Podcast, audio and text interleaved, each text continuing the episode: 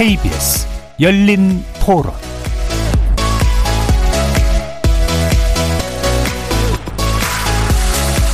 안녕하십니까. KBS 열린 토론 정준희입니다.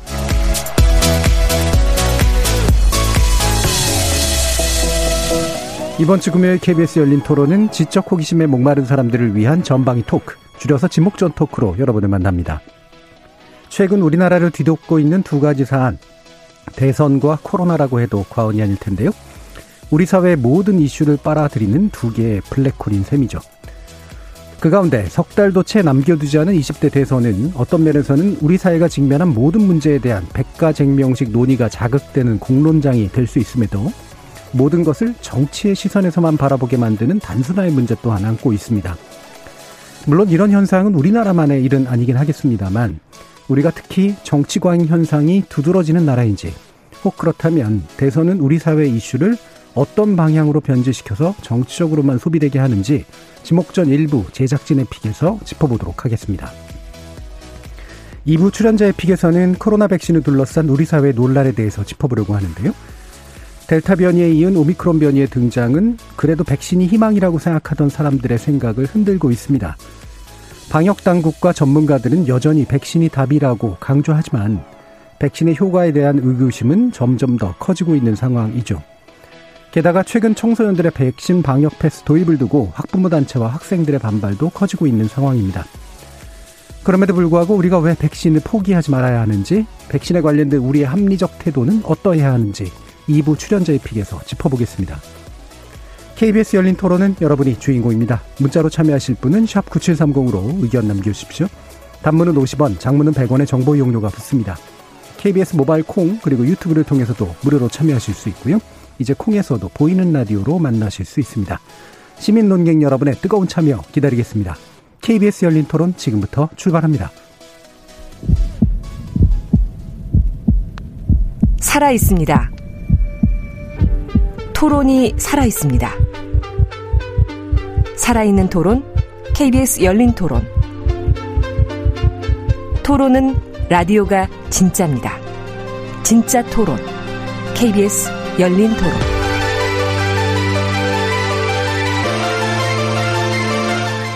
오늘 함께 해주시는 분들 소개하겠습니다. 나라를 걱정하는 물리학자 이종필 건국대 교수 나오셨습니다. 안녕하세요. 이종필입니다. 냉철한 마음 탐구자, 신경인류학자 박한선 박사 나오셨습니다. 안녕하세요. 박한선입니다. 사람, 사랑, 공감의 소설가 서유미 작가 함께 하셨습니다. 안녕하세요. 서유미입니다. 규정을 거부한다. 한국 여성 변호사의 손정희 변호사 나와주셨습니다. 안녕하세요. 손정희입니다. 자, 이렇게 물리학자, 신경 인류학자, 소설가, 법률 전문가까지 각기 다른 전공, 개성, 지식을 가지신 네 분의 출연자와 함께 만들어가는 지적 호기심에 목마른 사람들을 위한 전방위 토크, 줄여서 지목전 토크, 제작진의 픽부터 시작해 보겠습니다. KBS 열린 토론.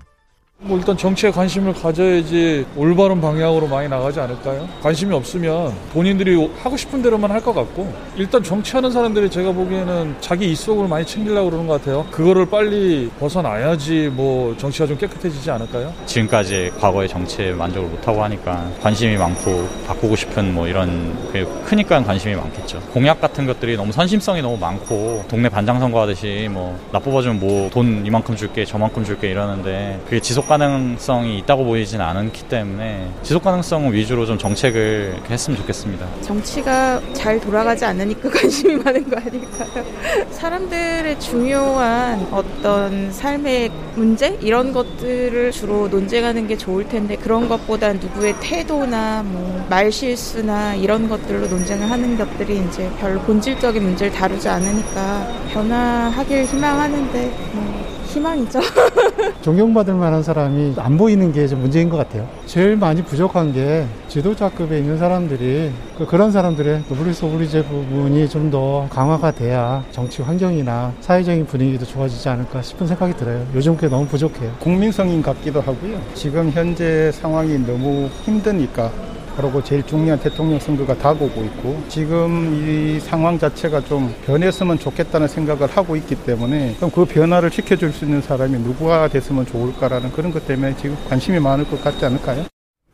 예, 일부 제작진의 픽, 제작진들께서 정치 과잉이라고 콕 찍어주셨는데 사실은 또 보는 눈도 또 다 다르실 수도 있을 것 같아요. 과잉이라고 보실 수도 있고 아닐 수도 있고 그다음에 만약에 과잉이라고 본다면 또는 아니라면 어떤 문제를 느끼시는가도 한번 얘기해 보실 수 있을 것 같은데요. 그래서 가장 덜 과잉해 보이는 소유미 작가님부터 한번 들어볼게요. 네. 그 대선 가까워지니까 확실히 음. 관련 뉴스가 많아진 것 같긴 해요. 저는 사실 뉴스를 많이 안 보는 편이긴 한데 아무래도 국민들이 이제 그 인터뷰에도 많이 얘기하셨던 것처럼 어 코로나 팬데믹 지나면서 사실 정부나 권력을 가진 분들, 그러니까 어떤 중요한 결정을 하는 분들이 어, 판단 내리는 게 되게 중요하다라는 걸 또 더 알게 되시니까 이 그 대선에 대해서 더 관심도 많이 가지시는 것 같고 또 이전 또 정부를 지나면서 이 그 측근들이 또 권력을 그 어떤 그 농단하는 것들을 좀 많이 봐왔잖아요. 음. 그러다 보니까 또 대통령 선거가 이제 사람을 한 명만 뽑는 게 아니다라는 생각을 하시니까 또 주변에 이제 그 유력 후보들의 가족이라든가 어, 측근이라든가 뭐 이런 것들을 굉장히 좀 많이 파다 보니 매일 너무나 새로운 이슈들이 많이 등장을 하고 그걸 보면서 또 계속 또 그 이슈가 또 새로운 말을 낳고 낳고 뭐 해명하고 이러다 보니까 이제 되게 많아지는 것 같아요. 그래서 보고 있으면은 어, 사람은 누구나 다 이제 털면은 먼지가 안 나는 사람이 없고, 어, 단점이 없는 사람은 없는데, 저는 어, 어떤 후보의 문제가 아니라 이렇게 정치 관련 뉴스들을 이렇게 보고 있으면, 아, 인간 정말 추하구나. 아, 정말 추하고, 예. 어, 우리가 또 저런 사람들한테 맡겨야 되고 함께 가야 되는 거구나라는 좀 탄식도 나오기도 하고요. 음, 뭔가 점점 정치라는 말하고는 좀 거리가 멀어지고 있지 않나라는 생각도 좀 들고 오히려 과잉된 음. 거 맞긴 한 것 같아요. 예. 네. 음. 자 그러면 과잉보다는 이제 충만에 좀 가까워 보이시는 이정필 교수님은 어떤 입장이세요? 저는 뭐 정치 과잉이 일반적인 의미에서 문제라고 생각하지는 않아요. 예. 오히려 그것이 대의제를 보완하는 면도 있고 정치가 이렇게 일상생활에서 활성화되지 않았을 때 그때 정말 어, 중요한 결정을 하는 사람들이 굉장히 자기들만을 위한 선택을 할 수가 있고 정치가 과잉이라는 건 다르게 얘기하면 그만큼 감시가 활성화되어 있다는 뜻이기도 하거든요. 음. 그렇기 때문에 함부로 뭔가를 못 하게 되죠. 음, 여기서 이제 시민의 감시를 얘기하시는 네네네. 거겠죠. 네. 선거 때는 뭔가 함부로 음. 못 하잖아요. 말도 조심하고 예, 그게 예. 그만큼 감시가 활성화돼 있기 때문에 함부로 뭔가를 안 한단 말이에요. 되게 굉장히 조심하고. 예, 조심해야죠. 네, 일상에서는 이제 있을 수 없는 일이죠. 음. 그래서 는 과잉이 문제라기보다는 이게 좀 그 이게 그 정치가 이렇게 많아지다 보니까 정치와 관련된 말, 말들이 많아지다 보니까 어 이게 간혹 이제 그 룰이나 어떤 상식 음. 우리가 그게 뭐 법으로 정해진 건 아니라 하더라도 오랜 세월 경험적으로 야 우리가 아무리 정치하더라도 이 boundary 안에서 놀아야 되지 예. 않겠느냐라는 음. 어떤 암묵적인 선이 있는데 뭐 물론 그 선은 굉장히 유동적이긴 합니다. 음. 그런데 이제 그렇게 형성되어 온 최근에 형성되어 온 어떤 boundary가 있는데 그것을 막 넘어가려고 하는 예. 욕구들이 예. 생기겠죠. 한 표가 아쉬우니까. 아. 근데 그것이 이제 제어가 되지 않을 때 그래서 막 사람들이 아니 저건 너무한 거 아니야라는 생각들이 이제 막 든단 말이죠. 최근에 음. 경우를 보면은 뭐 그 어느 정당의 이제 선대위원장의 사생활 문제라든지 예. 또 다른 정당 선대위원장의 과거 이제 막말 문제라든지 예. 이거는 정말 뭐 서로 다른 측면에서 이렇게 선을 넘은 건데 음. 그것을 이렇게 그 적절하게 어 시적절하게 어떤 뭐 제어가 되거나 그 제도권 안에서 그런 것이 아니라 오히려 그것을 선을 넘어가는 것을 득표 전략으로 네. 그렇게 이제 인식을 하면은 예를 들어서 뭐 막말이 나와도 이게 즉각적으로 조치가 취해지지 않는다라든지 음. 사생활 문제가 정말 이거 테러의 린치에 가깝게 공격을 받고 있는데도 이게 그걸 오히려 즐기는 사람들이 있다라든지 좀 그것이 어떻게 아무리 선거판이지만 그런 것들이 얼마나 이제 제어가 될 수 있을 것이냐. 예. 저는 그게 좀 더 문제라고, 예. 문제라고 생각합니다. 저희 박승민님께서 우리나라 정치는 무조건적인 인신 공격이 문제예요. 아니면 말고식 일단 던지고 보는 정치죠라는 말씀 주셨는데 뭐 그런 부분이신 것 같아요. 지금 이종필 교수님 말씀 주신 건 정치가 뭐 풍부한 건 좋은데 어, 정치 안으로 막 모든 걸 다 밀어 넣어서 어, 그 굳이 다루지 않아야 될 것들까지 그렇게 다루면서 이제 싸우는 그런 식의 일들이 혹시 문제가 아닌가라는 그런 관점이신 것 같아요. 박한성 박사님은 어떻게 정치 과잉인 것 같으세요? 아닌 것 같으세요? 음, 제가 볼 때는 있습니다. 예. 그 제, 제가 페이스북을 좀 하는데요. 음. 어떤 분은 하루 종일 정치 얘기만 올려요. 그래서 저는 정당 가, 관계자인 줄 알았어요. 예. 근데 아니더라고요. 근데 그런 분들이 많아요. 근데 음. 자신의 일상적인 삶을 삶에 이제 영향을 미칠 정도로 정치, 특히 그것도 뭐 그냥 자신이 지지하는 정당에 반대되는 얘기들만 그냥 비난하는 예. 것들 뭐 어디서 포와가지고 계속 그것만 반복적으로 보여주시는 분이 있거든요. 축구 좋아하시는 분은요, 축구 경기 안 보고요, 축구 경기 하러 갑니다. 조기 축구하러 가거든요. 정치에 정말 관심 많은 분은요. 구청에서 이루어지는 뭐 구청 그 구의회 회의라든지 이런 것들 관심 가지고 보세요. 근데 음. 한국에서 정치 관심 관심 있으신 분들 자기가 있는 구의 뭐 구청장이 누군지 잘 모를 겁니다. 예, 제 생각에는 이건 축구를 좋아하는 사람이 축구를 보고 축구를 좋아해서 하는 게 아니에요. 정치 정치에 대해서도 마찬가지죠. 훌리건이에요, 훌리건. 예, 예. 내가 지, 지하는 어, 팀이 이기거나 지거나 그거 가지고 그냥 난동하고 자신의 공격성, 폭력성, 음. 세상에 대한 분, 비난 이것들을 거기에다가 엮어가지고 정당화시키고 싶어하는 마음에 불과하다. 아니, 저는 그렇게 생각을 합니다. 음. 외국하고 비교는 잘 안 되겠지만요. 제가 외국 생활 잠깐 해봤는데 어 정치 잘 모르더라고요. 총리가 누군지도 모르고 좀 과도한 거 아니야? 라는 생각이 들 정도로 네. 관심이 좀 적은 것 같습니다. 하지만 제가 호주에서 있었을 때 얘기인데요. 지역 사회에서 일어나는 여러 가지 이슈들이 있어요. 도로를 언제 건설한다든지 뭐 도서관을 만든다든지 이런 거에는 또 적극적으로 관심 가지고 나와서 모금도 하고 활동도 하더라고요. 음. 네. 한국 사회는 이게 좀 반대가 된 게 아닌가 이런 생각이 예, 예. 두 가지 측면을 아마 얘기하신 것 같아요. 어, 과몰입하는 분들이 있고 약간 훌리건적인 네. 음, 정치 방식이 있다. 그다음에 정작 참여가 필요한 로컬한 문제들, 지역사회 문제에 대해서 오히려 음. 무관심하기 때문에 그게 그런 면에서도 오히려 탈정치적이다. 네. 이런 면들을 지적해 주셨네요. 어, 손정희 변호사님은 어떠세요? 좀 과잉되는 분위기 같아요. 왜냐하면 사석에서는 예전에는 그렇게 정치적인 이야기를 대놓고 막 세게 하시는 분들이 많지 않았었는데 네.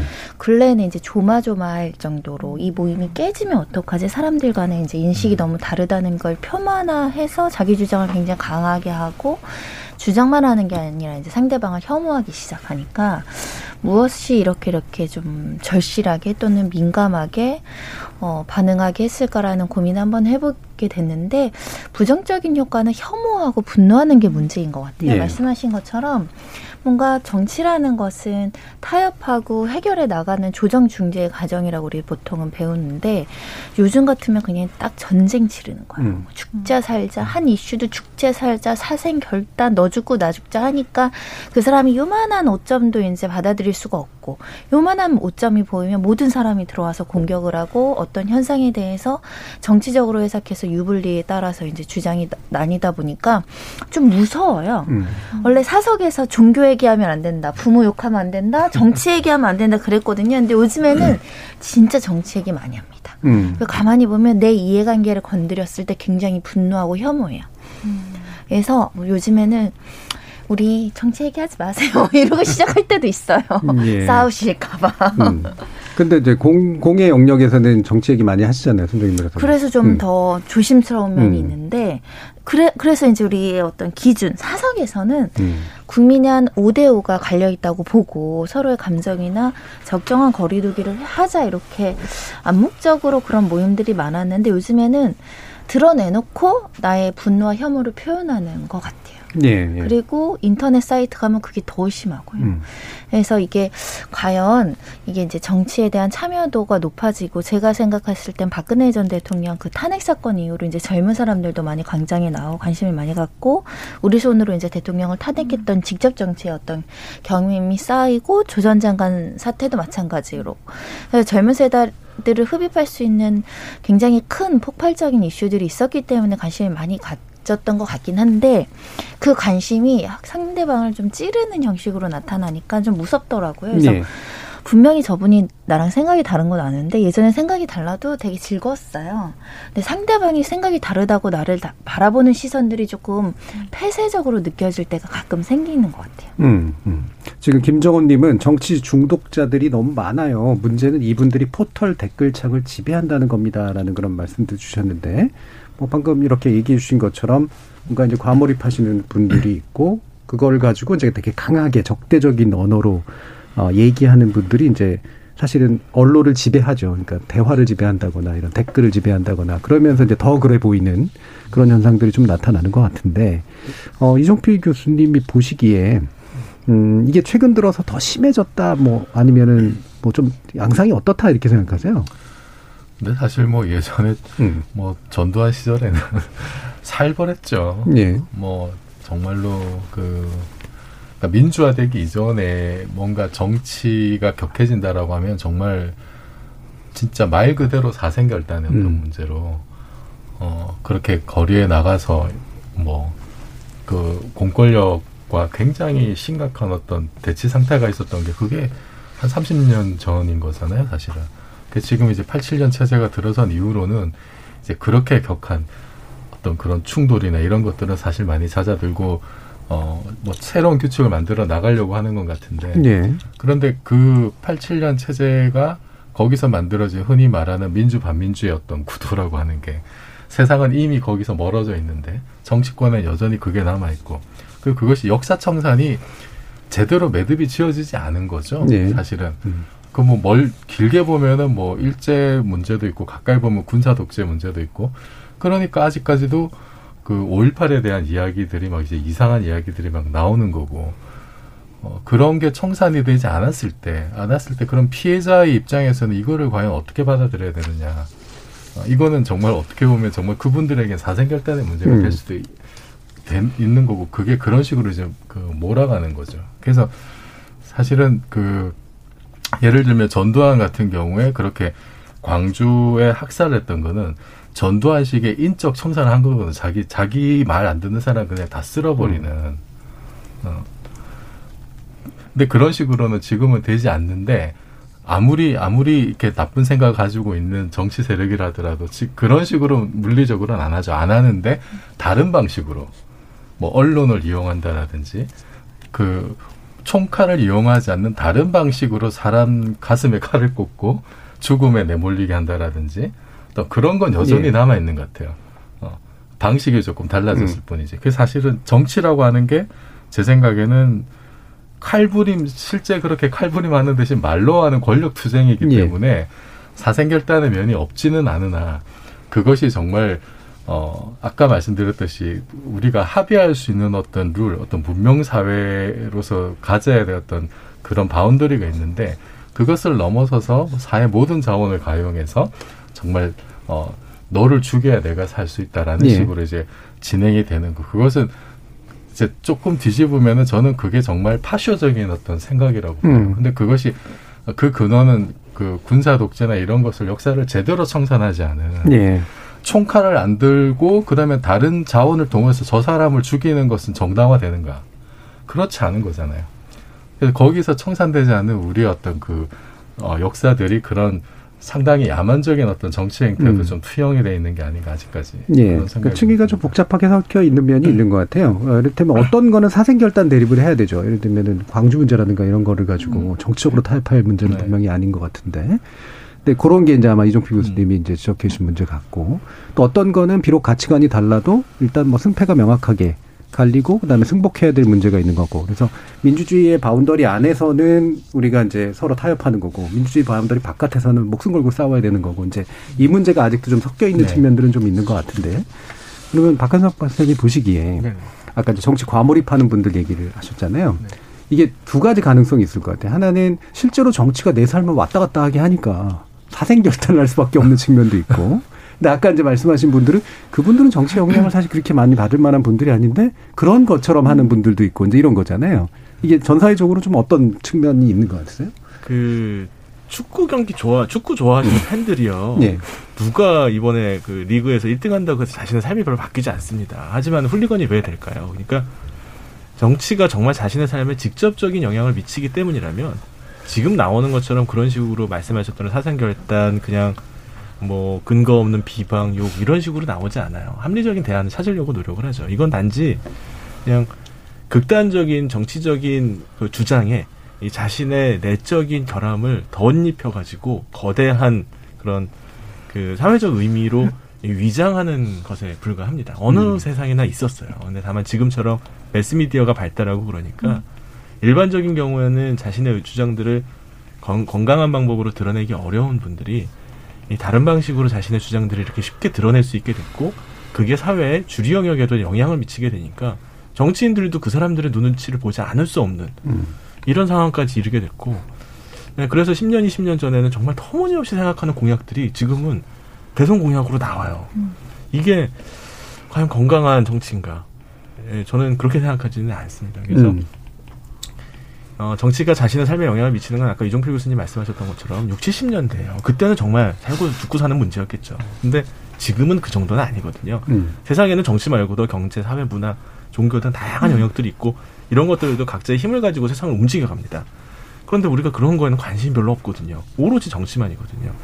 이건 정치권의 문제도 좀 있다고 생각합니다. 예. 조장하는 거죠. 이런 예. 사실 이제 그 부분도 되게 중요한 부분이고 사실 이제 우리 사회 발달 단계 선진국이라고 얘기는 하지만 어, 여타 민주사회하고 좀 이렇게 구별을 해보, 그러니까 비교를 해보면 우리 사회는 정치가 바뀌어서 바뀌어지는 자리들이 굉장히 많아요. 어, 음. 예를 들면은 심지어는 방송국 사장도 바뀌고 방송사 사장 바뀌면 그 아래 이제 임원들 바뀌고 그다음에 실제 제작진까지 바뀌거든요. 공공기관의 장들이 바뀌죠. 일반 기업에서 정권을 상대하거나 의회를 상대하는 사람들이 바뀌어요. 음. 그러니까 또 일반 기업의 어떤 권력 구조도 바뀝니다. 음. 네, 이게 아직까지도 좀 남아 있는 좀 구조이긴 하거든요. 저도 예. 그 부분에서 사실 음. 동의하는데 이제 제 개인 경험을 말씀드리자면 제가 10년 전에 40대 초반일 때 그 정말 그 어, 제가 뭐 특정, 특정 정부에 굉장히 반대하는 글을 많이 썼다는 예. 이유만으로 제가 그 인사상의 불이, 큰 불이익을 받은 적이 있거든요. 예, 블랙리스트였네요. 뭐 블랙리스트로 뭐 어디 예. 기무사에 뭐 이렇게 이름이 올라가기도 했다고 하는데. 예, 예. 그 저는 그때 이제 정말 아 이게 그때 만약에 다, 다른 사람이 대통령이 됐으면은 음. 제가 그런 불이익을 받을 일이 없었겠죠. 음. 그래서 그런 사람은 물론 극소수이긴 하겠습니다만 저 같은 경우는 근데 방금 말씀하셨듯이 대통령이 임명할 수 있는 때 직접 임명하는 사람이 수천 명에 달하고 거기서 쫙쫙 내려오면은 한국 사회가 여전히 상당히 좀 이렇게 수직적이고 위계적인 면이 여전히 예. 많이 남아 있어서 그것들이 이렇게 쫙 퍼져나가는 파급 효과가 상당히 크고 그리고 한국 사회가 굉장히 이제 그 좁은 땅덩어리에 오랫동안 같은 사람들이 살았기 때문에 한두 달이 건너면은 다 아는 사람들이 예. 사실은 그래서 직접적으로 대통령과 내가 아무런 관, 관, 관계가 없다 하더라도 누가 되느냐에 따라서 내 주변에 누군가가 예를 들어서 뭐 청와대로 가느냐 어디 뭐 사장으로 가느냐 이것이 바뀔 수가 있는 음. 그러니까 우리 옆집 사람이 어디 저기 갔대더라 무슨 뭐가 됐다 됐다더라라고 하는 것이 어떻게든 나의 삶에 직간접적으로 영향을 미친다는 것을 경험적으로 이제 아는 거죠. 네. 알게 되는 거고 그게 그래서 사실 정권이 바뀌는 것이 40대나 50대 이상에게는 어떻게 보면은 정말 그 50대의 어떤 진급의 문제는 굉장히 인생에서 네. 중요한 문제잖아요. 네, 네. 그런데 이게 정권이 어떻게 되느냐에 따라서 그 아주 민감한 시기에 그 운명이 갈라지는 경우들이 네, 꽤, 꽤 이제 있는 걸로 알고 있어요. 음. 그래서 그 사람도 사생결단 할 수밖에 없는 네. 거고 줄을 서려고 하고. 근데 문제는 뭐냐면은 그게 지나쳐버리면은 이게 법을 위법을 해서라도 그렇죠. 위법을 네. 해서라도 불법 선거 운동을 네. 해서라도 당선이 돼야겠다. 왜냐하면 음. 내그 사람이 당선되는 것이 주는 이득이 너무나 크기 때문에 돌이킬 수 없는 이득 아니면은 저 사람이 되지 않았을 때 내가 돌이킬 수 없는 피해를 받을 받 게 되기 때문에 내 생존을 위해서 수단 방법 가리지 않고 네.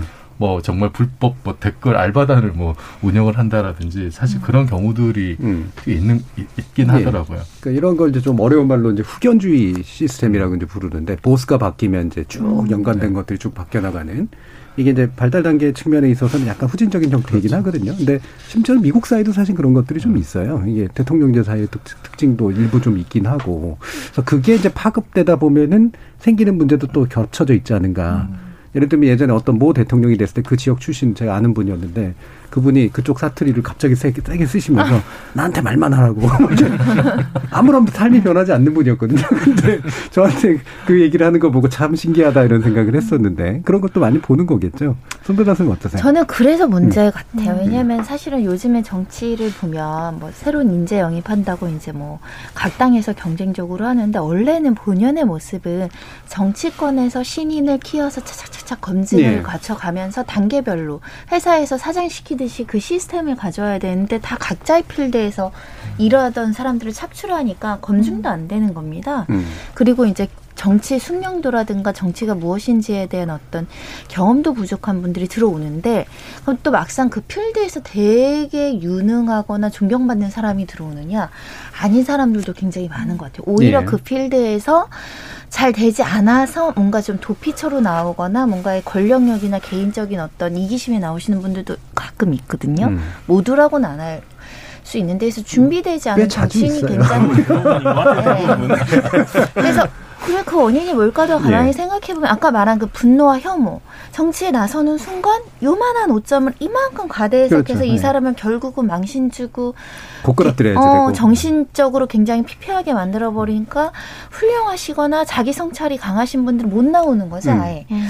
그런 약간 구조적인 한계 속에서 우리가 계속적으로 훌륭한 인재들이 정치권 들어가서 오랫동안 활동하면서 굉장히 자기 관리하면서 올라오셔야 되는데 갑자기 다른 필드에 있는 사람들이 정치랑 정 치는 무엇인가에 대한 질문을 한 5년도 고민하지 않았던 네. 사람들이 막 나와버리니까 우리 정치가 그래서 존경을 못 받는 건가 그런 생각도 음. 들어요. 네. 법조인들도 마찬가지 법조인들이 어마어마하게 정치권에 많이 진출해서 조금 그래도 정, 정치인과 법조인이 약간 융화되는 측면이 있는데 우리 분야에도 존경받는 법조인들 따로 계실 수 있거든요. 그렇죠. 그분들은 묵묵히 자기 일 하세요. 음. 음. 예. 네. 근데 본인을 좀 드러내고자 하거나 자기가 강하거나 권력력이 있으신 분들이 일부러 또 많이 활동을 하면서도 문제적 발언을 하기도 하더라고요. 네. 그래서 그런 게 참 씁쓸하다. 우리 정치권이 자생하지 못하고 다 다른 필드에 있는 사람들 조금 알려지거나 거기서 뭔가 우리 편 이야기 성향이 강한 사람, 파이터만 찾아내거든요. 네. 그래서 저희가 조금 좀 같은 어떤 되돌이표 되는 선거를 많이 보는 것 같아요. 네. 이게 또 이제 아까 후견주의 시스템하고 연결된 게 바로 그 음. 정치의 전문직화인데, 그러니까 정치가 정치인이 전문직처럼, 그러니까 이렇게 전문적 역량을 가진 사람들이 크는 이제 그 어떤 코스로 어, 되어 있으면 후견주의가 많이 약해지거든요. 근데 그렇지 않으니까 보스 밑에 붙어 있으면 이제 어, 나갈 수 있는 그런 길들이 이제 열리게 되는 거죠. 음. 결국 이제 우리나라 이제 영입 시스템이라든가 바로 방금 말씀드린 정치인이 커가는 시스템이 여전히 이제 이런 후견주의적이거나 보수 위주의 비전문적인 형태의 정치로 채워져 있기 때문이다. 그러니까 전문가들이 진출하는 건 괜찮은데 그들이 이제 전문적 정치인으로서 성장해야 되는데 그러지 못한 측면들 있는 거죠. 서유미 작가님 뭐 이 부분 어떻게 생각하세요? 네, 최근에 또 이제 막그 음. 선대위원장 영입되고 한 분들이 이제 음. 줄줄이 사퇴하는 거 보면서 정말 약간 뭐라 그럴까 우리가 왜 정치적 발언이라는 말 쓰잖아요. 네. 그러니까 정말 어, 정치인의 자세가 된 분들이 아니라 정치적 발언을 했는데 그게 되게 튀고 좀, 어, 그렇죠. 어, 우리가 네. 좀 데려와서 하면 뭔가 될것 음. 같은 음. 그림이 그려질 때 그냥 덥석 데리고 와서 이렇게 가, 데리고 있다가 뭔가 문제가 생겨서 그럼 또 이렇게 안녕. 뭐 이런 분위기가 그래서 요즘 신문 안녕 아니 그 내적 안녕이겠죠. 네. 네. 그래서 요즘에 신문을 보면 국민들이 피로감을 느끼는 게 바로 그런 음. 뭔가 준비되지 않고 고민하지 않고 철학 그러니까 뭐 정치적 철학도 아니고 사실은 삶이나 인간적인 철학 자체가 아예 없는 분들이 가끔 이렇게 오셔가지고 정치를 하겠다고 하시는데 그렇게 돼서 막 까발려주고 뭐 하고 나서 이제 너덜너덜해진 상태로 음. 가시고 나는 그 모든 과정을 또 미디어가 다 받아쓰기를 해서 보여준단 말이에요. 그러니까 존경의 문제가 아니라 너무 많이 걱정을 하시게 되고 예. 그러니까 이 악순환이 계속 반복되는 것 같아요. 필요한데 보니까 걱정되고 걱정되니까 자꾸 보게 되고 내가 아는 뭐 예를 들면 뭐라도 아는 사람이 나오는데 그 사람의 뭐가 또 치명적인 게 있으면 또 이렇게 뭐 얘기하고 뭐 이런 하여튼 이런 부분들이 계속 돼서 저도 정치라는 것이 꼭 예를 들면 정말 뭐 정치 관련 전공자만이 정치를 하거나 그런 건 아니기는 하지만 기본적인 철학에 대한 고민, 네. 정치를 하시는 분들도 정치가 어떤 어 수단, 삶의 그냥 진짜 뭐 어떤 직업 같은 수단만이 아니라 국민의 정말 대변을 할 만한 내가 정말 그런 인간의 마음을 좀 가지고 있나라는 질문과 함께 음. 돼야지 국민들이 많이 필요하지 네. 않을 음. 것 같아요. 그러니까 실제로 이제 정치 그 예, 나서시는 분들. 사실 이제 정치가 이런 공직만 있는 게 아니라 뭐 학회 안에도 정치 있고 뭐 음. 기업 안에도 정치 있고 그러잖아요. 좋은 분들이라고 하는 분들이 잘 안 나서게 되는 이유는 모멸감을 못 견뎌서거든요. 근데 권력자가 되는 분들은 뻔뻔할 수 있기 음. 때문에 권력자가 되는 경향이 많아요. 그거를 권력 의지로 해석해 좋은지는 모르겠습니다만 이게 이제 이게 흔히 말해서 이제 악화가 양화를 구축하는 그런 시스템 정치에 전형적으로 작동을 하는 건데 뭐 저는 그래도 뭐 모멸감을 견디는 거 뻔뻔함도 필요한 어떤 역량이라는 생각은 하긴 하거든요. 어느 정도 선일까요, 박가수 교수님? 근데 그 사실 그 아까 말씀하셨던 음. 것처럼 그렇게 정치에 좀 과몰입하고 자기 정치하겠다라고 얘기하는 거는 개개인의 차원에서 볼 때는 합리적인 선택이에요. 음. 이 노벨 경제학상을 받은 다니엘 카너먼이 전망 이론이라는 걸 얘기한 바 있는데 잃을 게 없을 때 우리는 투자 비용을 늘리고요. 잃을 게 많으면 투자를 적게 하는 그렇죠. 경향이 있습니다. 예, 예. 자연스러운 일이죠. 음. 그러니까 아까 말씀하신 것처럼 사회에서 명망이 이미 이 얻은 분들은 정치의 수신에서 작은 손해를 감수할 이유가 전혀 음. 없어요. 그러니까 정치판에는 어차피 손해 볼 거 없는 사람들이 모이게 되어 있고 음. 마치 복권을 사는 것처럼 비용이 아주 작습니다. 정치는 진입 비용이 낮아요. 정치하는 자격증이 필요한 것도 아니고 학력이 필요한 것도 아니라서 그냥 거기 가가지고 내가 이름을 드러내고 복권처럼 아주 낮은 가능성이라도 운만 좋으면 대박이 날 수 있거든요. 예. 그러니까 모두 다 이 정치에 뛰어들고 사실 페이스북에다가 정치에 관련된 극단적인 의견을 올리는 사람도 무의식적으로 마음속에서 이러다가 내가 또 이러다 정치인이 될 수 있지 않을까라는 약간 소문이 없지만 그런 막연한 생각을 가지고 있을지도 몰라요. 그래서 아까 정준희 교수님 말씀하셨던 것처럼 이 문제를 인간 심리에 맞춰서 해결할 수 있는 아주 간단한 방법이 있습니다. 음. 진입 비용을 약간만 올리면 됩니다. 음. 예를 들어서 정치 특히 이제 제도권 정치안에 추신을 하겠다라고 하면 100일 전에 뭐 자신의 경력이라든지 그렇죠. 정치적인 예. 소견을 뭐 공개적으로 드러내고 음. 100일 이후에 활동하도록 한다. 뭐 음. 이게 가능한지 모르겠어요. 이게 헌법이나 민주주의 법에 맞는지는 모르겠지만 그런 식으로라도 작, 약간의 진입 장벽만 만들면 예. 정말 많은 사람들 다 걸러집니다. 예. 음. 이미 진입 장벽이 있죠. 사실 뭐 공직 사퇴 시한이라든가 특히 이제 저희 방송 진행자들 같은 경우에도 역시 마찬가지로 예, 선거 시기 전에 이제 방송 그만둬야 된다든가 있는데 그게 너무 짧아요. 이게 적, 말씀하신 것처럼 비용으로 고민할 정도로 충분히 길어야 되거든요. 그래서 내가 이 기간 동안은 정치를 위해서 말 그대로 헌신하고 준비하는 기간이 이제 있어야 되는데 뭐 당장 앵커 하시다가 뭐 청와대 가시고 이런 분들도 많으니까 그런 뭐 비용이 되게 낮은 거죠. 네. 이준석 당 대표가 시험 본다고 했었었어요. 예. 쏙 들어갔죠. 뭐 왜냐하면 그 과목 중에 엑셀이 들어 있어서 네. 많은 분들의 반발을 샀거든요. 엑셀을 은근히들 못 하십니다. 못합니다. 특히 위, 네. 윗자리에만 있었던 분들은 특히 네. 많이 못 하죠. 어. 네. 어, 그런 뭐 그런 방식이 아니더라도 어찌됐든 그런 건 너무 필요한 것 같아요. 예. 예. 그러니까 그게 뭐 굳이 눈에 보이는 뭐 시험이라든가 이런 수준은 아니라고 하더라도 말씀하신 것처럼 내가 내 자리에서 가지고 있었던 것들을 과감히 포기하고 공직으로 나설 이유를 만약에 찾는 분이라면 그걸 위한 기관들이 이제 필요한 거겠죠. 그리고 그 만약에 잃어버릴 수도 있는 거니까. 근데 또 하나 문제는 이런 것도 있는 것 같아요. 근데 우리는 약간 입신양명의 사회였었기 때문에 음. 여기저기서 명망을 다 얻고 나면 그래도 정치에서 선발을 해야 되는 것 같은 거기에 이제 또 있는 측면들이 있어서 어떻게 생각하세요? 저는 예, 그런 명예욕 네. 어, 마지막 남은 네. 그런 게 뭐 있기도 한데 근데 저는 이제 그 예를 들어서 뭐 전문 영역에 있는 사람들이 음. 정치권으로 가는 것이 저는 조금 그 조 바람직한 면 면이 좀 많다고 봐요. 왜냐하면 그렇죠. 일단 정치권에서도 그런 사람들이 필요하고, 필요하고. 근데 그 사람의 출신 분야에서도 그, 그 분야가 성장하기 위해서도 어쨌든 정치와 행정을 알아야 되거든요. 그럼요. 예. 세상이 어떻게 돌아가고, 그, 그 분야에 잘못된 것, 우와, 예를 들어서 뭐, 우리 기초과학, 물리학에 정말 우리 다 망해가 죽어가 이거 좀 누가 해결해줬으면 좋겠어. 그렇게 말만 해서는 해결이 안 된단 말이에요.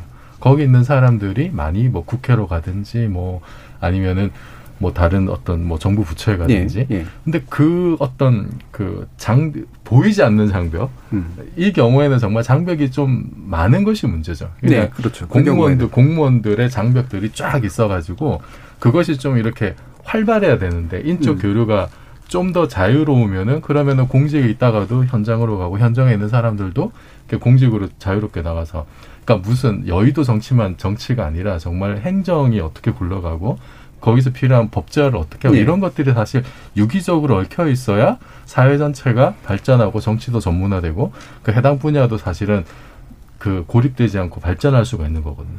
그런 면에서는 좀 그, 그런 각 분야의 어떤 그 서, 상호 침투하는 어떤 음. 좀 좋은 방향으로 상호 침투하는 그런 쪽으로 갔으면 좋겠는데 어, 지금 우리의 정치 수준이 그, 그까지는 아닌 것 같아요, 여전히. 예. 아닌 것 같고, 아까 말씀하셨듯이 미래의 권력이 권력자가 될 만한 사람들을 사전에 제거하는 어떤 음. 저격수 정치가 상당히 지금 많이 나와 있고 그래서 뭐 예를 들어서 뭐 지금 뭐 조동현 전 선대위원장 같은 음. 경우는 아니면은 2년 전에 이제 조국 전 장관 일가 같은 경우를 봤을 때그 사람들이 무서운 거죠. 내가 내가 만약에 그 정, 정계로 이제 나갈 생각을 저 좋은 뜻을 가지고 예. 어, 정계로 나갈 생각을 가지고 있었던 사람이 그런 장면들을 보고 나서 느끼는 공포심은 상당히 클 거란 말이에요. 그리고 그것을 노리고 아마 누군가는 그것을 노리고 그럼요. 네. 어, 엄청나게 잔인하게 저격을 했겠죠. 우리의 기득권에 도전하는 사람은 어떻게 되는지 내가 시범 케이스로 보여주겠다. 그래서 굉장히 과도하게 과도하고 잔인하게 이렇게 짓밟아 버리는 경우들이 저는 꽤 있었다고 보거든요. 음. 그러면은 그런 과도하게 짓밟고 테러하는 어떤 그런 행위에 대해서 공적 시스템이 작동을 해서 그것이 제대로 제어가 돼야 되는데 지금 그런 어떤 제어와 어떤 견제가 활발하게 작동을 하느냐. 그렇지 않다는 거죠. 여전히 네. 보이지 않는 야만들이 많고 그것을 제어하는 힘을 좀 제도적으로 키워야 되지 않을까 음. 싶습니다.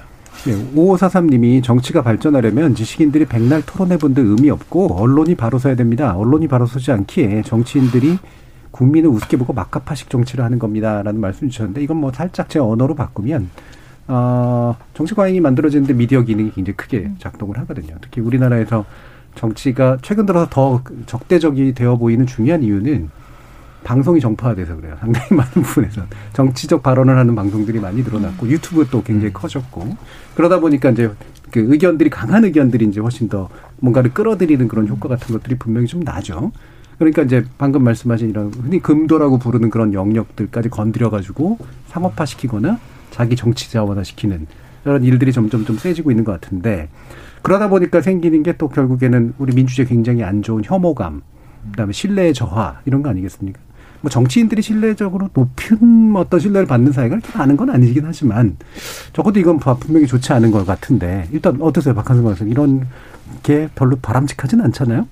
뭐 정치인들은 신뢰를 많이 받기는 어렵죠. 음. 예, 어차피 하는 일 자체가 이해관계를 조정하고 자원할당을 네. 하는 일이니까 분명히 싫어하는 사람들이 생길 수밖에는 없거든요. 네. 근데 이제 아까 말씀하셨던 것처럼 이종필 교수님도 말씀하셨고 그 얘기했었습니다만 각각 직역별로 이제 자신의 입식 양명의 최종 단계가 정치다라고 음. 얘기를 하셨는데 그리고 각 직역에서도 그러니까 우리 직역에서 국회의원 나와야 돼, 네. 정치인 나와야 돼 이렇게 얘기하는 경우가 있거든요. 그러면서 막 밀어줍니다.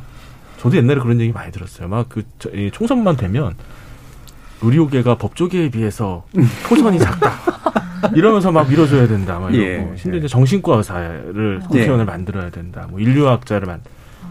그래서 다 됐어요. 마시겠어요. 다 됐는데 바뀐 거 아무것도 없습니다. 그런 분들이 와가지고 뭐 직역이 발전한 것도 아니고 그냥 이용하는 거예요 어떤 면에서는 네. 그것도 이제 불신의 어떻게 원인이라고 할 수 있을 것 음. 같고요. 그러니까 국회의원이나 뭐 정치인을 하고 했다는 분들이 직역 대표성이 너무 낮, 낮고요. 그냥 그 그쪽에 잠깐 있었단 있었다는 이유만으로 거기 들어가서 말씀하셨던 것처럼 자신의 출세력, 권력력 음. 이런 것들을 이제 누리는데 활용을 하니까 그러니까 실망이 계속 쌓이고 쌓이다 보니 정치인에 대한 무슨 뭐 신뢰가 생기겠습니까? 이 음. 정치인이 처음 되고, 되고 나면 우리 직역을 위해서 뭘 하겠다, 뭘 하겠다 얘기를 많이 하는데요. 된 거 하나도 없어요. 정말 어떻게 이럴 수가 있나 싶을 정도로 아무것도 안 하시더라고요. 음. 자, 작가 직역은 없잖아요. 네, 문화예술 몫이라는 게 있긴 있죠. 예. 그렇죠. 네. 근데 뭐 작가들은 사실은 정치에 정말 관심이 없기도 하고 정치하는 네. 거 약간 치욕스럽게 여겨요. 예. 그런 거 하면 안 음. 된다고 생각하는. 그래도 얼마 전에 그 도종환 예, 예, 시인님께서 이제 장관 하셨고 사실은 저는 그 전 정권 블랙리스트에 올라갔고 음. 지원금도 못 받고 그 다음에 대통령이 만나 밥만 먹고 지원금은 안 주시고 밥만 먹고 그랬었는데 밥이 지원금 아니에요? 저는 찻잔 받았어요. 그, 예. 그 분야에 있는 블랙리스트이신 분들, 뭐 시인 한 분, 소설가 한 분, 뭐 예술하신 이렇게 분들 모여서 공연 예술하시는 분들 해서 이렇게 밥 먹고 선물을 각각 이제 주셨었는데 저는 집에 와서 선물 안에 봉투 있나 찾아봤어요. 혹시 지원금 다시 주셨나? 어, 근데 어 그때 그 도종환 그 장관님 계실 때 어, 저도 그 박한선 박사님 말씀하신 것처럼 이제 잘 아시잖아요. 이쪽 사정들. 그리고 이쪽 사정은 사실은 나라에서 주는 지원금들이 문화예술은 사실 조금 큰, 네. 그렇죠. 큰, 큰 역할을 하기 때문에, 네. 어, 여쭤봤었는데 사실은 또 그것도 있더라고요. 문화예술을 대표하지만 문학만 대표하는 장관은 그게 아니니까 음, 음. 문학만을 위해서 하면 또 저 사람 시인이라서. 네. 그래서 별로 정말 도움이 전체적으로는 확실히 예산도 많이 들고 많이 예. 신경 쓰시지만 딱 어떤 한 분야만을 위해서 근데 그래도 저는 현장이라는 걸 아시는 분들이 하는 것에 이로움을 그때는 좀 본 것 같아요. 많이 음. 위로도 해주시고 그리고 어 구석구석 조금 그 사람들이 모르는 부분도 뭐 이런 문예지도 지원하시고 여러 가지 많이 하셔서 순기능이 있긴 한 것 같아요. 근데 음. 얼마나 가서 어, 자신이 그 정치인으로서만이 아닌 아까 말했던 원래 현업을 가지고 있었고 현업에서 고충과 그리고 인간으로서의 어떤 그 자세를 잃지 않고 정치를 끝까지 할 수 있는가가 굉장히 음, 중요하고 너무 네. 어려운 일 같아요. 네. 음. 자, 정치 과잉 사회라는 건 정치 영역이 다른 영역을 과도하게 침범하고 있다는 얘기일 텐데요. 우리 사회의 중요한 결정 권한을 위임할 대표자를 뽑아서 사회 전반에 영향을 미치는 공적 결정을 내리게 하는 게 정치 영역의 핵심 기능이죠. 근데 이런 게 정치라면 정치가 모든 걸 바꿔줄 것처럼 착각하게 하거나 정치로 인해 지나치게 또 많은 것들이 영향을 받는 정치 과잉의 문제도 분명히 있고요. 반대로 정치 결핍 문제 역시 있습니다. 민주정치의 본질이라고 볼 수 있는 규칙에 대한 타, 규칙에 따른 타협, 승부, 그리고 그렇게 결정된 것의 수용이 부족할 뿐더러 정치 혐오와 냉소를 권력쟁취 도구로 삼기도 하죠. 정치 과잉과 정치 결핍이라는 양면의 과제를 넘어서게 하는 거 결국 민주 시민의 집단적 선택에 달려 있다는 교과서적인 얘기로 제작진의 픽 마칩니다. 여러분께서는 KBS 열린 토론과 함께하고 계십니다.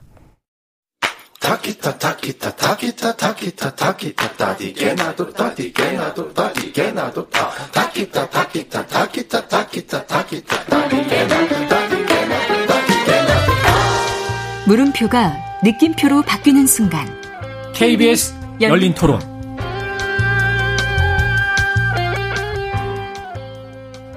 확진자 수가 점점 늘어나는데 이대로 가는 게 맞나 싶습니다. 청소년도 똑같이 맞아야 방역이 잘 된다고 생각을 합니다. 네, 2차까지 맞았고요. 부작용이라든지 임상 결과가 충분히 나지 않다는 거.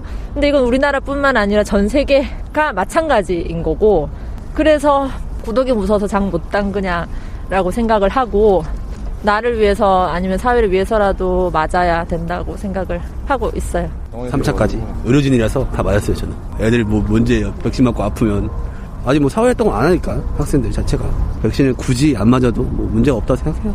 저희가 되게 처음에 맞았잖아요. 고3 학생들 먼저. 근데 그냥 맞으라 해서 맞았는데 이후에 가면 갈수록 되게 부작용도 후기 이런 게 많고 그래서 개인적으로는 진짜 효과가 있나? 이게 살짝 의구심이 들기는 한 것 같아요.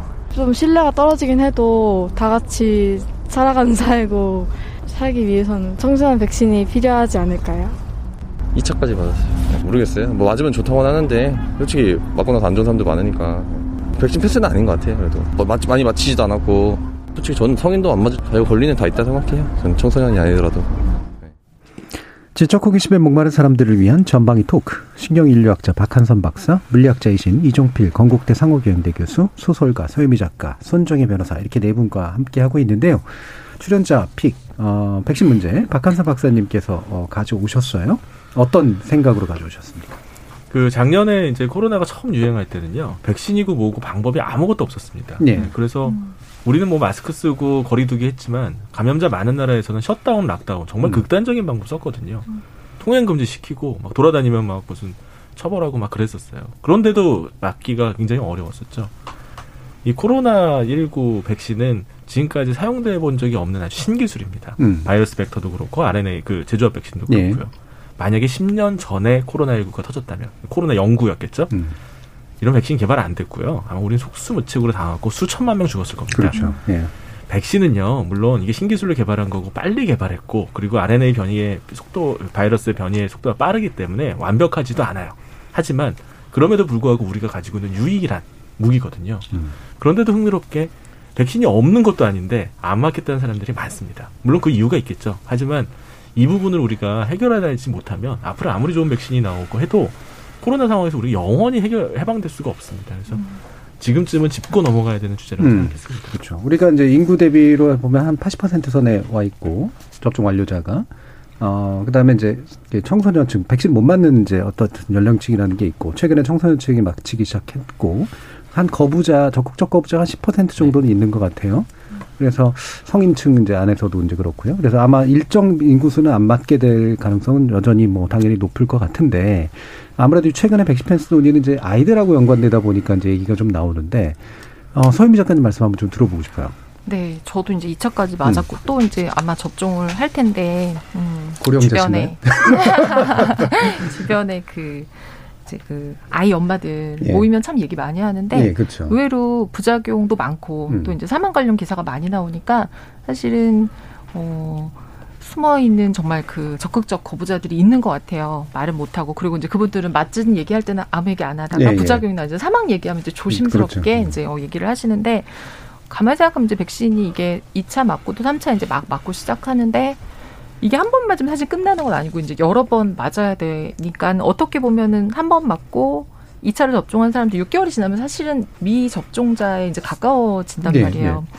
그래서 그리고 또 이제 화이자하고 모더나 처음 나왔을 때는 이게 뭐 그 FDA 정식 승인 못 받았다는 기사도 나오고 이러다 보니까 이제 사실은 어, 백신이 나왔으면 좋겠다라고 아까 박한선 박사 음. 말씀처럼 백신이 없을 때 너무 기다렸고 백신이 나오면 굉장히 우리가 많이 편해질 거야라고 생각했던 네, 입장에서 그렇죠. 네, 생각보다 네. 백신이 나왔는데도 어, 그리고 접종률도 음. 80%면 우리 생각이 꽤 많은 것 같은데 왜 더 확진자가 많고 어, 이게 좋아지지 않지라는 생각을 하면서 이제 사람들 사이에 약간 백신 무용론 이제 퍼지긴 네. 하는 것 같아요. 그리고 어, 이게 뭐, 맞으나 안 맞으나 걸리는 건 똑같지 않아라는 음. 생각도 하시는 것 같고, 그리고 그래서 이제 불만도 좀 많아지고, 더군다나 그러면서 청소년 얘기가 나오니까 이제 그 학부모님들이 이제 좀 반발을 하시는데, 근데 저도 그런 생각이 좀 들어요. 뭐 가끔 이제 뉴스 기사에 보면 뭐, 코로나 확진자 뭐 네 명 중에 뭐 두 명이 미접종자다. 그러면, 어, 두 명, 그래, 안 맞으니까. 근데 나머지 두 명은? 뭐 이런 생각이 들어요. 어, 근데 저도 근데 만약에 우리가 훨씬 더 많이 안 맞았다면, 이 정도 확진자에서 멈추지 않고 이 정도 사망자는 네. 멈추지 않았겠지라는 생각이 들어서 어 저도 이 얘기는 좀 하고 그리고 음. 어 이런 거죠. 이거는 우리가 안 맞은 사람을 예를 들면 혐오하거나 어, 안 맞은 사람을 예를 들면 배제하는 방식이 아니라 그들하고 조금 더 얘기해서 이해하거나 변할 수 있는 부분들, 뭐 설득하거나 할 수 있는 부분들이 있어서 어, 얘기할 필요가 있을 것 같아요. 네.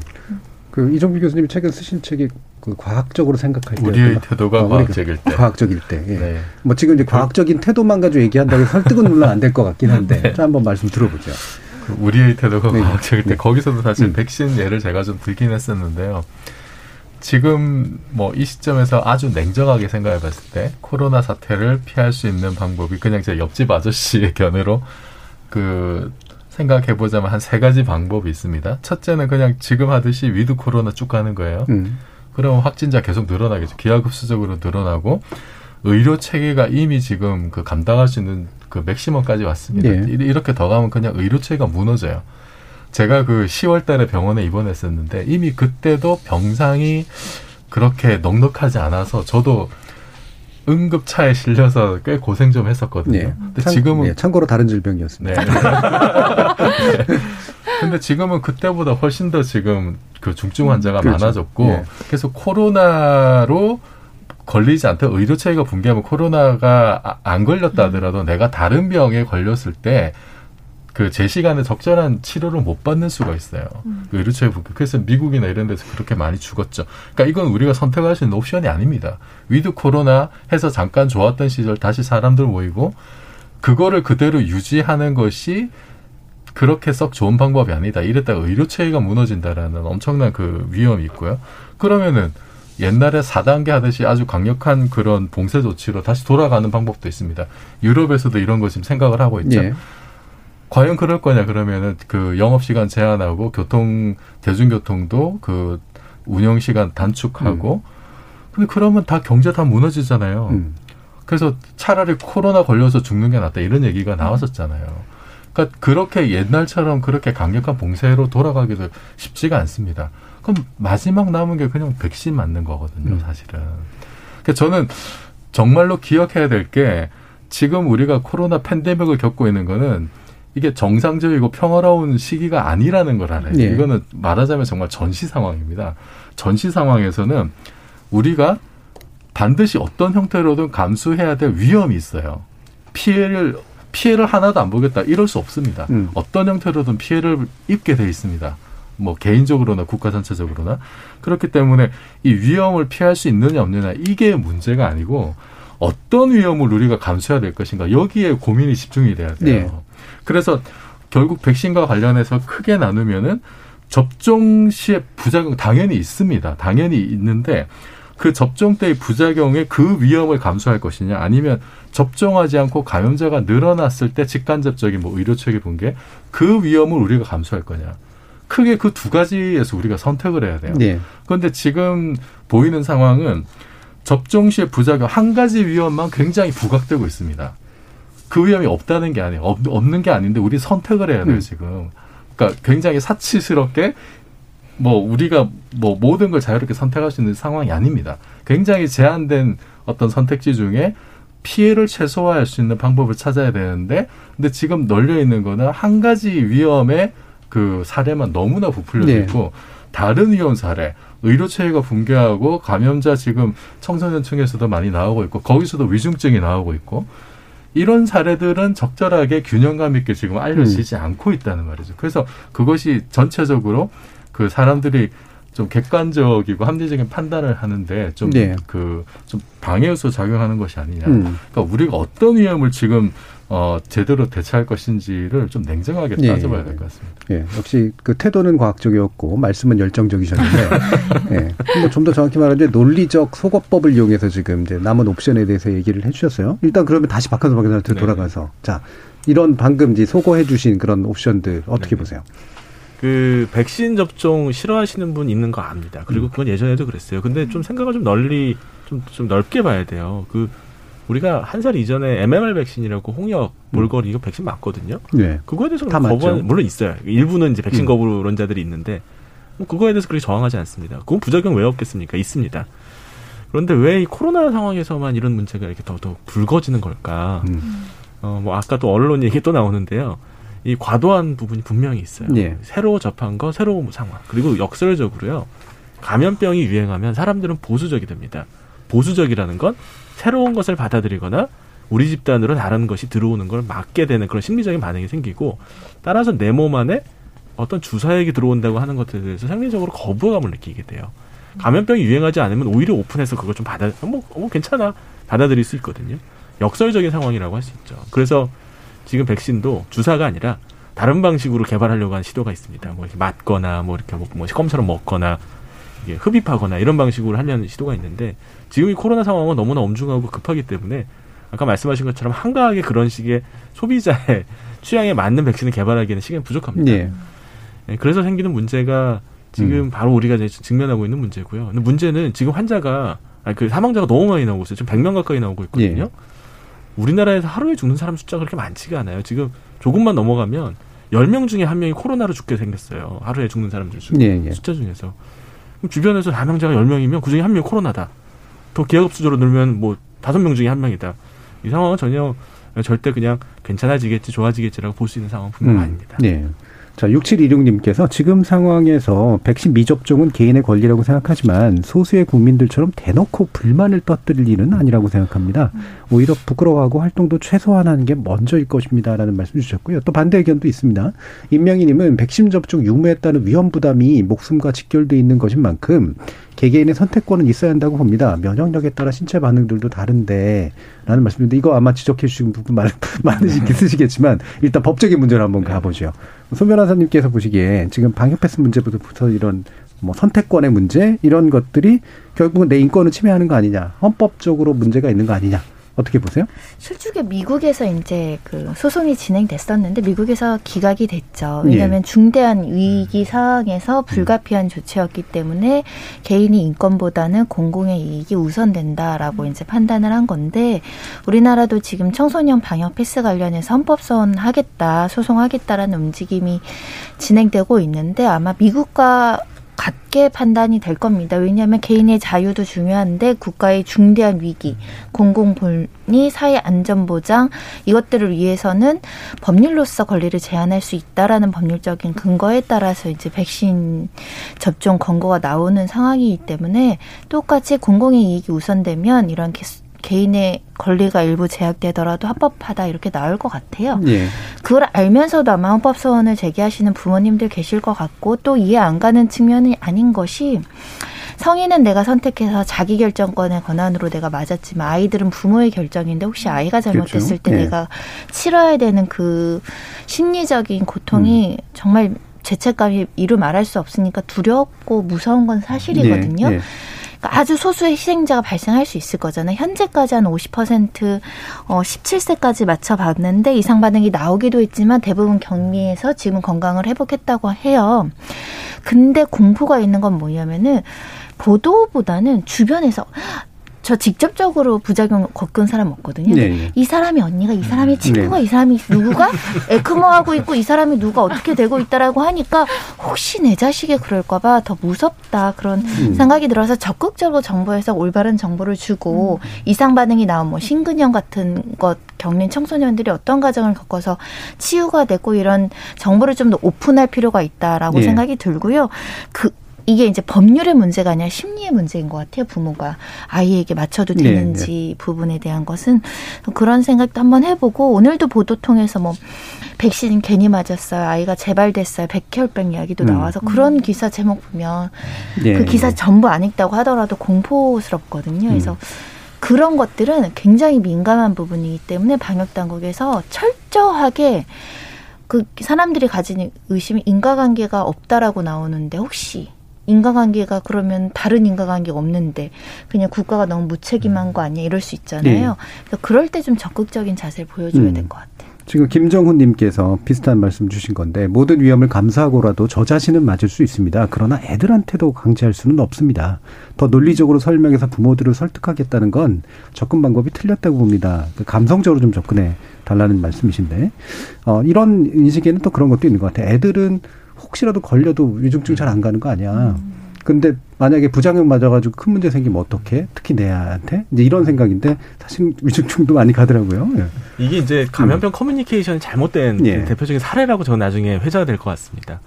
그 코로나에 가장 취약한 이제 사람들은 장애인, 기저질환자 그리고 고령층이거든요. 예. 우리 할아버지 할머니들이에요. 그래서 이 요양원에 있는 할아버지 할머니를 위해서 우리가 모두 백신을 맞아야 된다는 커뮤니케이션은 받아들이기도 쉽고 또 당연하고 자연스러운 일입니다. 음. 그렇게 해야 되는 일입니다. 문제는 with 코로나하고 이게 같이 갔어요. with 네. 코로나를 열면서 사람들을 밤에 12시까지 술 마시고 그냥 놀 수 있게 만들고 그걸 유지하기 위해서 진행을 하다가 청소년 예전에 안 맞아도 되는데 이제 강제로 맞게 한다라는 식으로 커뮤니케이션이 이런 식으로 돼버리니까 나이가 든 성 어른들이 술 마시고 놀기 위해서 청소년한테 위험할 음. 수도 있는 백신을 강제로 맞히게 되는 상황으로 이런 식으로 연결이 돼 버린 거예요. 예, 예. 그걸 좀 바꿔야 돼요. 그러니까 아까 이종필 교수님 말씀하셨던 것처럼 다시 거리두기 좀 해야 돼요. 음, 청소년들한테 백신을 예. 맞추려면 어른들이 그거에 대해서 희생을 치른다고 하는 걸 보여주지 않으면 안 됩니다. 그러면 누가 나라 그걸 받아들이겠어요? 우리 자식들인데. 예. 그리고 요양원에 있는 우리 할아버지 할머니를 위한 거다라고 하는 메시지를 전해줘야 됩니다. 예. 결국은 바뀌는 건 없어요. 다만 우리들이 그걸 어떻게 받아? 내가 백신을 왜 맞느냐? 누굴 위해 맞느냐? 우리 아빠가 술 마시려고?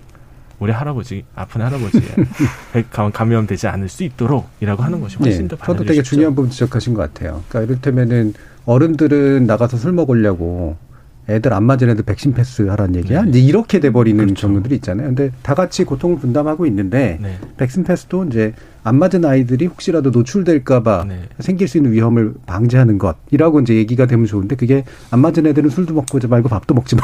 이제 이렇게 되면서 생기는 문제들이 꽤 있는 것 같거든요. 예. 그 제가 하나 지적하고 싶은 점은 그, 그 원래 처음 백신이 나왔을 때 그 청소년들은 아직 잘 이렇게 검증이 되지 그렇죠. 않았으니까 네. 분명히 효과는 있을 것 같은데 음. 어떤 그 부작용이 주는 것 부작용 효과 때문에 이익이 크지 않다라고 해서 일단 보류를 좀 해놨던 음. 거거든요. 예. 사실은 예. 만약에 안전성이 다 검증이 되고 이익이 크다고 했으면 그때부터 다 맞췄을 거예요. 음. 그런데 이거는 이 백신은 굉장히 급하게 만들다 보니까 그런 데이터가 하나도 없죠, 사실은. 음. 없고 그래서 사실 그럴까 그러면 이게 누가 누가 좀 이거 먼저 맞아본 결과가 있으면 그거 보고 참고하면 좋겠다라고 누구나 생각할 텐데 다행히 우리나라는 그래도 다른 나라들보다는 방역이 좀 잘 되고 있어서 지금 선진국들이라고 하는 나라에서 올 여름부터 이제 12세, 17세 계속 접종을 그랬죠. 하고 있단 네. 말이에요. 그럼 이제 그 결과들이 하나씩 나오고 있고 그거를 보니까 어 거기서 이득이 접종의 이득이 상당히 크더라라는 게 이제 구체적인 수치로 나오고 있는 거죠. 네. 그리고 그 결과를 보고 뭐 세계적인 전문가들 뭐 아니면 기관들 뭐 WC 이런 데서도 청소년들 12, 15세, 12, 17세는 적극적으로 그 접종을 권장한다. 그러니까 이게 지금 굉장히 1, 2년 새 모든 일들이 다급하게 돌아가다 보니까 사실은 12, 17세도 적극적으로 원래는 맞아야 되는 건데 어 초반에 그러지 못했던 것이 지금 이제 막 데이터가 나오기 시작하면서 우리는 사실 어떻게 보면 그런 처음 이렇게 아무런 근거도 없이 접종을 하는 위험을 사실은 피해갈 수 있었던 거죠. 음. 만약에 12, 17세에서 굉장히 큰 문제가 있, 었다면 선진국들 지금 맞췄다가 다 중단하는 일이 벌어졌을 네. 텐데 다행히 효과가 좋기 때문에 그럼 우리는 좀 더 안심하고 다른 나라에 이미 그런 사례가 많기 때문에 어, 접종의 효과가 굉장히 크다라는 사례가 많기 때문에 우리나라 질병청에서 이제는 안심하고 안심하고 접종을 하는 게 좋겠다. 왜냐하면은 어, 지금 감염자 비용 중에 비, 감염자 중에 청소년 비율이 상당히 높아지고 있고 거기서도 위중증 환자들이 네. 나오고 있잖아요. 그러면은 이건 다른 나라 사례를 봤을 때 접종이 주는 이득이 너무나 크다라는 것이 명백한 수치로 지금은 나와 있는 상황입니다. 음. 그러니까 막연하게 아무런 정보가 없어서 일단은 보수 적으로 가자라고 한 시기는 이미 지났다는 거죠. 예, 예. 저는 제 아이가 이제, 이제 만 12세 딱 걸렸는데 2차 접종 다 마친 지 꽤 됐거든요. 예. 저는 뭐 일말의 고민도 없었어요. 예. 맞추는 게 훨씬 더 낫다고 판단을 했고 그 다음에 이제 저희 애도 이제 태도가 나는 맞을래 태도였었고 그 다음에 이제 백신 패스 문제 같은 거 이런 것도 백신 패스를 얘기하기 전에 어, 식당 가서 마스크를 안 벗어요. 애 스타일 자체가. 근데 아마 자기가 안 맞았으면 안 가려고 하는 그런 스타일이거든요. 이게 이제 잘 돌아가는 가정이면 이제 큰 문제가 없을 텐데 서로 의견들이 다르면 생길 수 있는 이제 문제도 굉장히 클 테고 인식도 굉장히 다를 테고 서희민 작가님 어떠세요? 저희 아이는 이제 아직 10살이 네. 안 됐는데 글쎄 약간 저는 백신에 대해서 이게 그냥 독감 예방 주사와 비슷한 음. 것이 이제 되지 않을까. 그래서 어, 처음에 정말 청소년이 안 맞았던 것도 청소년을 안 맞아도 되기 때문이 아니라 정말 안전성이 안 돼서 그랬던 네. 거지. 그러니까 처음에 그런 것들이 그러니까 뭔가 이렇게 되게 체계적으로 진짜 커뮤니케이션이 잘안 음. 됐던 건 맞는 것 같아요. 이거는 결국 다 맞을 거지만 어 이렇게 체계적으로 그래서 사실 처음부터도 고령층이 먼저 맞기 시작했잖아요. 전 국민이 동시에 맞기 음. 시작한 게 아니라 제일 그 필요한 분들부터 시작해서 이제 차례로 맞기 시작을 했는데 그래서 저는 일단은 진짜 언론의 영향이 되게 큰 게 아까 이제 부작용이나 사망 같은 게 없는 건 아니고 당연히 있고 네. 그리고 어 미디어가 뭔가를 보도할 때 하나의 방향만을 향해서 나아가게 보도할 수는 없지만 어, 예를 들면 어떤 부작용이나 사망 같은 게 나올 때 너무 크게 너무 자주 너무 여러 번. 음. 그 사실은 되게 많이 나와서 되게 많은 사람이 죽었나 보면 하나의 얘기가 굉장히 여러 음. 군데에 많이 노출이 음. 돼서 네 그리고 너무 자극적으로 기사도 뽑고 음. 제목을 뽑으니까 보편적으로 어, 여러 가지를 찾아보면서 이렇게 체계적으로 사실 알고 있지 않은 보편적인 사람들은 굉장히 두려울 수밖에 없을 것 같아요. 그래서 저는 일단은 되게 많은 국민들 중에 아무리 뭔가에 알게 돼도 요지부동인 층이 있겠지만 대부분의 분들은 좀 잘 이해되고 음.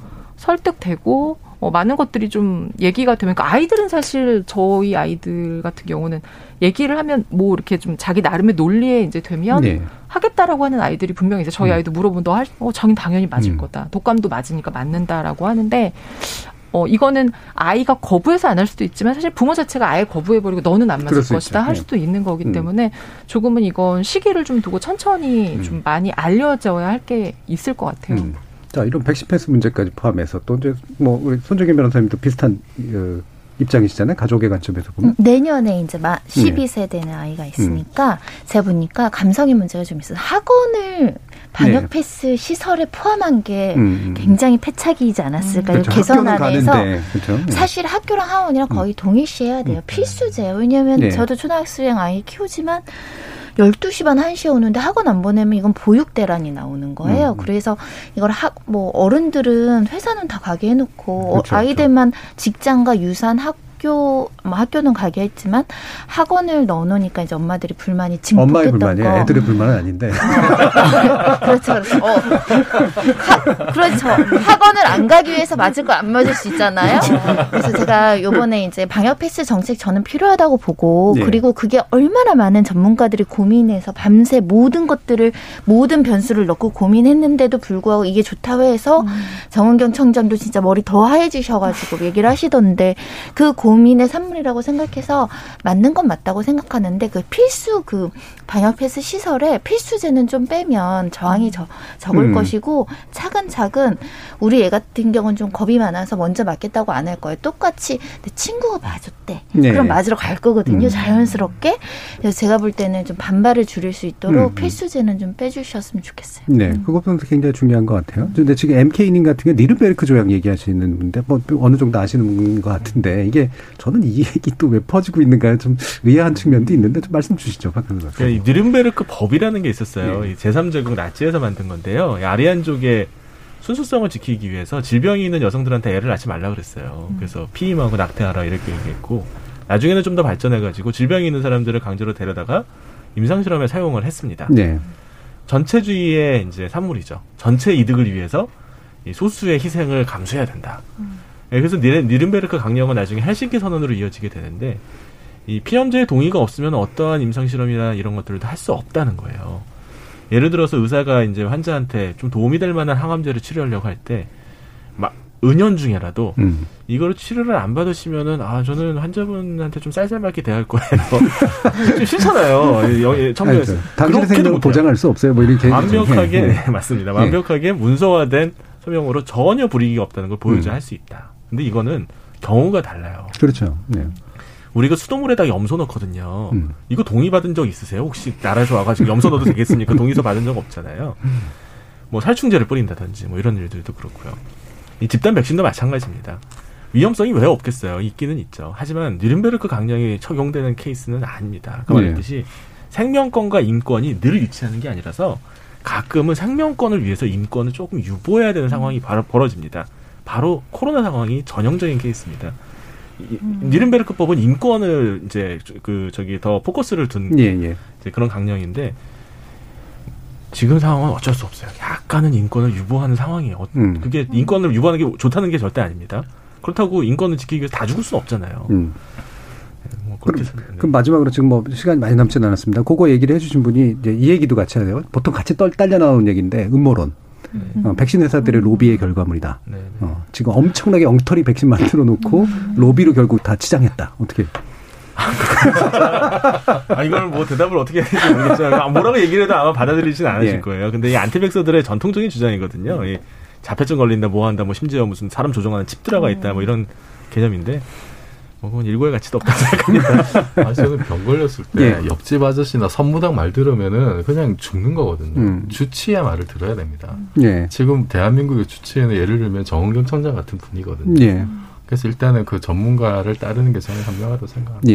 예. 사실 이 부분도 이제 무시한다기보다는 그들의 감정이나 불안감을 어떻게 어, 껴안아서 좀 더 합리적으로 설득하고 그다음에 감정적으로 위안을 줄 수 있을 것인가 이 문제 굉장히 중요한데요. 우리 언론들이 사실 그런 역할을 해주지 못하고 있다라고 하는 거. 어, 그다음에 우리 국가의 커뮤니케이션도 약간 문제는 있었다는 거. 이 부분도 한번 지적해 봐야 될 것 같습니다. 자, KBS 열린 토론 격주 금요일로 뵙고 있는 지목전 토크. 오늘 네 분과 함께 정치과잉 사회의 문제 그리고 백신의 문제 가지고 전방위 토크 진행해 봤습니다. 함께 해주신 서유미, 어, 소설가 서유미 작가, 손정희 변호사, 박한선 실경 인류학자 그리고 이종필 교수 네 분 모두 수고하셨습니다. 감사합니다. 고맙습니다. 감사합니다.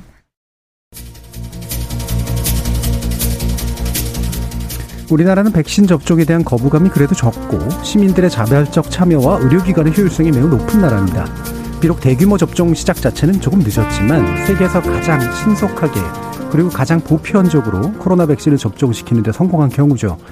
백신의 효과성이 기대만큼 높지 않을 수 있다는 생각 때문에 그리고 내 몸이 아닌 내 아이의 문제이기 때문에 접종을 거부할 권리를 요구하는 건 이해할 수 있습니다. 그렇다면 그 아이에게 그리고 다른 아이들에게 백신이 아닌 다른 방어막이라도 또 쳐줘야 되는 거 아닐까요? 내 아이니까 마냥 내 의지대로 하는 게 정말 자유이자 책임인지 모르겠습니다. 지금까지 KBS 열린 토론 정준이었습니다.